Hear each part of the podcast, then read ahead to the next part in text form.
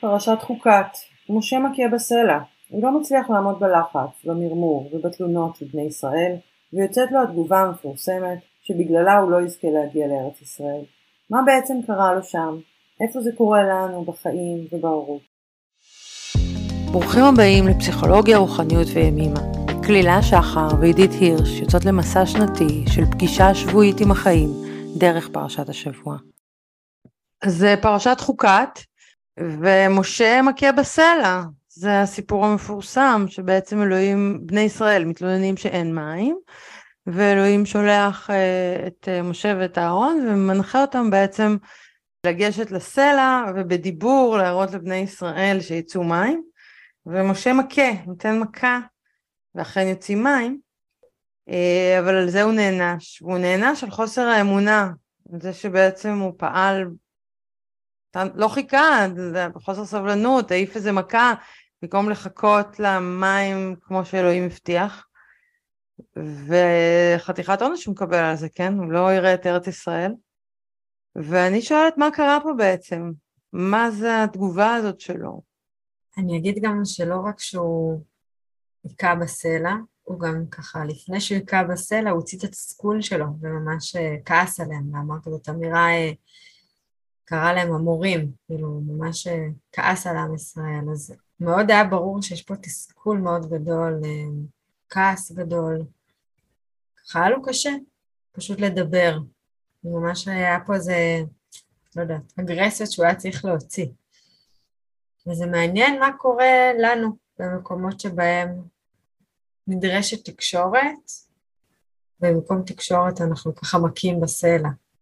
מתי אנחנו מצליחים לדבר ומתי אנחנו לא מתחילים להשתלט על הכעס, על התסכול, על הקושי שלנו, בעיקר מול הילדים שלנו, וככה מאבדים את הסבלנות ומכים בסלע, שמלהקות בסלע זה להחליט, לקבוע, אה, להיות ככה דורסני, שתלטני, שתלטן. אה, לזה כל מיני אה, הופעות למקום הזה שבו אני מאבדת את, ה, את הקצה שלי. אז אני גם חשבתי שקודם כל הפרשה נפתחת בזה שהם מתלוננים שוב, ויש לציין שהם כל הזמן מתלוננים, זאת אומרת, אנחנו רואים את זה פרק אחרי פרק אחרי פרק, ואז בעצם זה כבר מכין את הקרקע לזה שהוא כנראה כבר עצבני. ואז הוא עומד שם מול הסלע הזה, ובעצם הוא צריך uh, לבטוח, ולהירגע, ולחכות, ולתת למים להופיע, והוא לא מצליח לעשות את זה, הוא פועל בצורה אימפולסיבית, ונותן מכה לסלע. ויש לי הרבה הזדהות למקום הזה, שכאילו אתה רוצה משהו ואתה רוצה שהוא יקרה, ודווקא ברגע הזה של הלחץ ושכולם יושבים עליך והכל נורא נורא דחוף, אז שם פתאום אתה צריך להיות סבלני ואתה לא יכול. ויוצא לך איזה מכה, מכה, צעקה, אה, התנהגות אימפולסיבית, משהו משפריץ, כאילו אתה לא מחזיק שם כמו שרצית. לי יש גם הזדהות והרבה מחשבות על החופש הגדול שעומד לבוא, וכמה פעמים אנחנו שומעות גם תלונות, משעמם לי, אוף, הרבה תלונות מסביבנו, ומה זה עושה לי, מה זה מציף, ומה התנועה האוטומטית שבאה לצאת ככה מתוך התלונות, ומה יכול לעזור לי להיות בוויסות עצמי ולא להיות במקום שבו אני מתפרצת ואז אני מתבאסת על עצמי, ככה בתנועה הזאת של לאבד שליטה ו... וכל הזמן להתחרט על העיבוד שליטה, מה יכול לעזור לנו רגע לפני ההכאה הזאת בסלע, לעשות משהו אחר.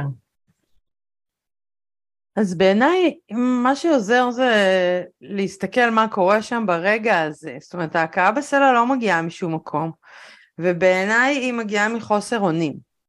זאת אומרת האגרסיביות, המקור שלה זה, זה תחושת חוסר אונים, מתי אני צועקת, מתי אני כועסת, מתי שאני לא יודעת מה לעשות, מתי שכאילו עשיתי מה שעשיתי, זה לא עבד, ועכשיו נתקעתי במשהו, ופה יש חוסר אונים. החוסר אונים הזה גורם לנו לשלוף יותר ארטילריה, אה, להוציא יותר דברים, ולאו דווקא בצורה המבוסתת שלהם, אלא ב...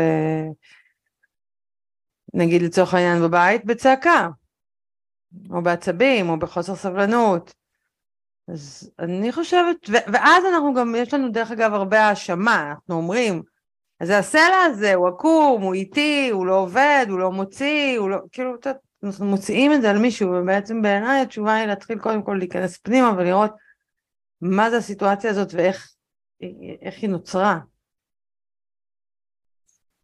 אני מאוד מתחברת למה שאת אומרת, ואני אוסיף שהוא, שבנוסף למה זה הסיטואציה הזאת ואיך היא נוצרה, זה לשאול את עצמי אולי גם מה הציפיות שלי שהיו פה. כאילו, האם הייתי פה בחוסר גמישות מחשבתית של הדברים צריכים לקרות רק כך ולא אחרת, ואם זה קורה אחרת, אז מה קורה לי כשאני, הדברים קורים אחרת, ובבית הם קורים כל הזמן אחרת, כי אנחנו אנשים ויש כל מיני דעות ו- וכל מיני התבוננויות על האירועים, ולי למשל נראה שכשמוציאים את החלה מהמקרר ישר צריך להחזיר, ומישהי אחרת שאומרת שהיא יכולה רגע לקחת כמה דקות.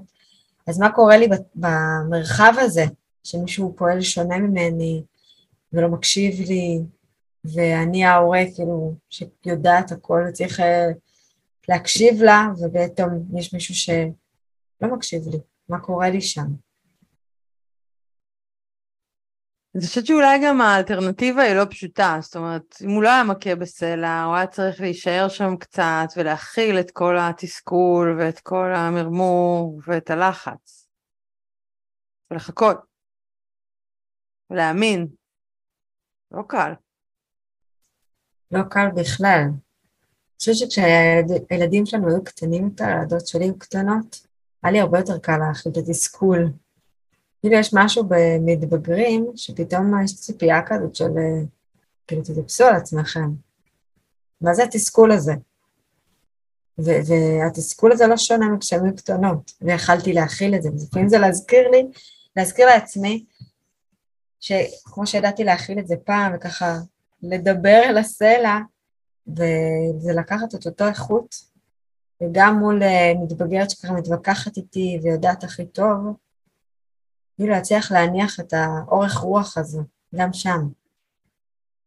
ואולי הם מתבגרים בדיוק, אה, את יודעת, יושבים על הנקודה הזאת של החוסר אונים, כי ילד קטן, את אה, בסוף פיתחת איזה סט של אסטרטגיות שעבדו. ועם המתבגר או המתבגרת את אומרת ואת חוזרת ואת עוד פעם ועוד פעם ועוד פעם וכלום לא עוזר, זאת אומרת כאילו יש פה כל מיני התנהגויות בבית לא אפרט אותם כי זה לא כזה מעניין, אבל דברים שאמרתי אלפי פעמים וזה לא, הם לא קורים. זה משאיר אותך באיזה חוסר אונים, את לא יודעת מה לעשות עם זה. יש שם נערה, מבינה הכל, ולא עושה את מה שאת אומרת, אז מה? ועוד מעיזה להתווכח. אה, היא גם כועסת אחרי זה, כי את ממשיכה, את, את ממשיכה לנג'ס. את מבקשת את הדבר הזה, את החלב הזה, והיא ממשיכה, והיא מבחינתה נודניקית. חופרת. חופרת. זאת באמת שאלה, מה אני עושה עם נקודת החוסר אונים ההורית הזאת, שקודם כל הפעולות שלי לא מביאות אה, שום פתרון. כאילו אני עושה אותו דבר ולא קורה כלום. מצד שני הדברים צריכים לקרות. אז זה אה, מעורר שאלה האם יכול להיות שאני בעצמי ככה נתקעת ולא מאפשרת פה איזה מרחב פעולה אחר מתוך החוסר אונים שלי, או שיכול להיות, את יודעת שאנחנו באות מהורות, הם היו קטנים רגע לפני, כן? אז יש לנו איזה ציפיות מסוימות שדברים ילכו ככה או אחרת, ואני חושבת שהמתבגרים מלמדים אותנו שלא. אולי אני צריכה לשחרר את זה, אולי אני צריכה לקבל את זה ולהחליט על מה אני נלחמת, את יודעת. לבחור את הקרבות הנכונים. אז אולי זה לא רק אסטרטגיה של איך להפעיל אותה, אלא, אלא בכלל לקבל את שהסיטואציה השתנתה. שיש פה משהו שהוא לא בשליטתי. אולי זה מחדד שאני בכלל עסוקה בלהיאבק בסיטואציה. כאילו משהו בי מתקשה, אני ממש מתקשה לקבל את זה שהן כבר מתבגרות, הן לא הילדות הקטנות שככה היו ממושמעות וככה נשאו אליי עיניים. כאילו משהו משתנה במערכת היחסים הזאת, ואולי זה, זה מקור החוסר אונים של רגע לקבל שהסיטואציה השתנתה, חוקי המשחק השתנו. זה מתחבר לי למשפט של ימימה, היא אומרת ככה, מקבלת זה לומדת לא להיאבק. שכשאני מוכנה לקבל סיטואציה, זה יבוא לידי ביטוי כשאני לא איאבק. ואם אני מזהה שאני נאבקת במשהו, אני לא מקבלת פה משהו מאוד מהותי. אז אולי זה מה שקרה למשה, הוא לא קיבל את הסיטואציה הזאת שהוא צריך לעמוד שם ולחכות עם הלחץ שלהם, עם המרמור וכל זה, כאילו, הוא לא, הוא, הוא פעל שם כדי לתקן כאילו את המצב, כדי לגרום לזה להיות יותר מהר. טוב, לקבל מרמור זה חתיכת דבר, כי מרמור ישר מקפיץ אשמה, מה זה אומר עליי, האם באמת יש מה להתמרמר עליי, האם אני הורה לא טוב, ישר מקפיץ לנו את המקום כזה שמרגיש צורך להתגונן. כן, זה גם מייצר איזה ספק אולי, במנהיגות, בעצמך, במה שעשית, זה כזה מין מנקב בך חורים כאלה. זה מעניין, כי כשהקדוש ברוך הוא אמר לו ללכת לדבר על הסלע, הוא קודם אמר לו, קח את המטה שלך. עכשיו, המטה שלו יש בו משהו שכאילו, רגע תתחבר לסנטר המנהיגי שלך, המנהיגות שלך, ותדבר אליהם מתוך המטה. לא מתוך הילד הפגוע הנעלב, שזה אישי נגדו, שאני לא יודעת, אולי כשלתי בתפקיד שלי, לא, אלא תעמוד על מי שאתה, על מקומך, ומשם תדבר, ואולי זה קצת המפתח אה, שנותן לנו כוח במקומות שככה דברים לא ברורים, ואני לא יודעת את התשובות, כי האסטרטגיות שלי כבר לא עובדות, אבל כן יש לי את המטה הזה, אני לא סתם אימא שלהם, יש לי איזה מטה שאני יכולה רגע לחזור אליו, ולהגיד, רגע, מה זה המטה הזה? ולהקשיב לו, מה המטה הזה עכשיו מכוון אותי לענות? מה המטה הזה מכוון אותי להגיד? מתי המטה הזה מכוון אותי לשתוק? זה גם אה, פעולה לא פשוטה. כן, בעיניי המטה הזה מסמל מנהיגות. זאת אומרת, אני בעמדה של מנהיגות, ובתור הורה, דרך אגב, אני תמיד צריכה להיות שם, כן? לפעמים אני לא, לפעמים אני זולגת משם לכל מיני מקומות, אבל יש פה איזו קריאה לקחת המטה, שדרך אגב איתו הוא גם מכה בסלע, כן? אז המטה הזה יש לו גם uh, חלקים כאלה, uh, אבל לקחת המטה ולהיות המנהיג בסיטואציה הזאת, מה שהיא לא תהיה, כן? אני מסכימה, ואני חושבת שמה שמאפשר לי בסופו של דבר זה לקחת את המטה, זה לפגוש גם את חלקי הצל ההורי שלי. ואני פוגשת גם את זה שאני חסרת אונים ולא יודעת הכל, ומאבדת שליטה מלא פעמים, ומרגישה לבד, או מפוחדת, מבוהלת, עושה טעויות, ולצד זה לקחת את המטה. ואז אני לא מתיימרת להגיד שאני זה יודעת כל.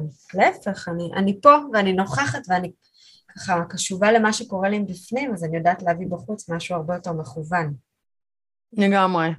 ואני חושבת שאולי המיומנות הראשונה שעוזרת בעיניי זה להצליח קצת להיפרד, להתרחק טיפה מעין הסערה. זאת אומרת, כדי לעשות את מה שאמרת עכשיו ולהיות בכזאת מודעות, אני צריכה לנשום, לספור עד עשר היו אומרים לי שהייתי ילדה, כאילו אני צריכה טיפה לתפוס איזה מרחק, גם מילימטר של מרחק, גם לא יודעת מה, לעשות סיבוב, לצאת רגע, משהו שהוא מפריד אותי מהסערה, וכשנפרד מהסערה אז אני יכולה, שוב, נפרדת זה יכול להיות בקטנה, אבל אני טיפה יכולה להגדיל את המודעות שלי ומשם דברים יכולים להיראות אחרת. ימימה קוראת לזה מידת רוחק. כשאני לוקחת מידה של רוחק, אני מתקרבת אחרת ובצורה יותר עמוקה ברגע הבא. לא שאני רחוקה, אלא לוקחת מרחק, וזה שני דברים שונים.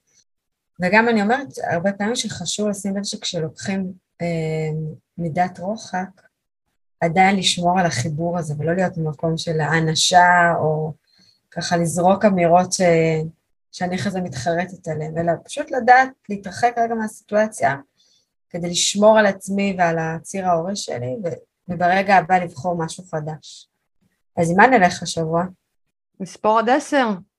ואני מזמינה אותנו ככה לשים לב מה קורה לנו רגע לפני הקהל הסלע, ברגע הקטן הזה, מה קורה לי שם, ולספור עד עשר.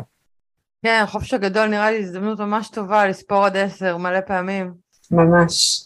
אז שיהיה לנו בהצלחה. אמן. ניפגש. בטח. תודה שהייתם איתנו. מוזמנים לשתף ולכתוב לנו איך הפרשה פגשה את השבוע שלכם. נתראה שבוע הבא.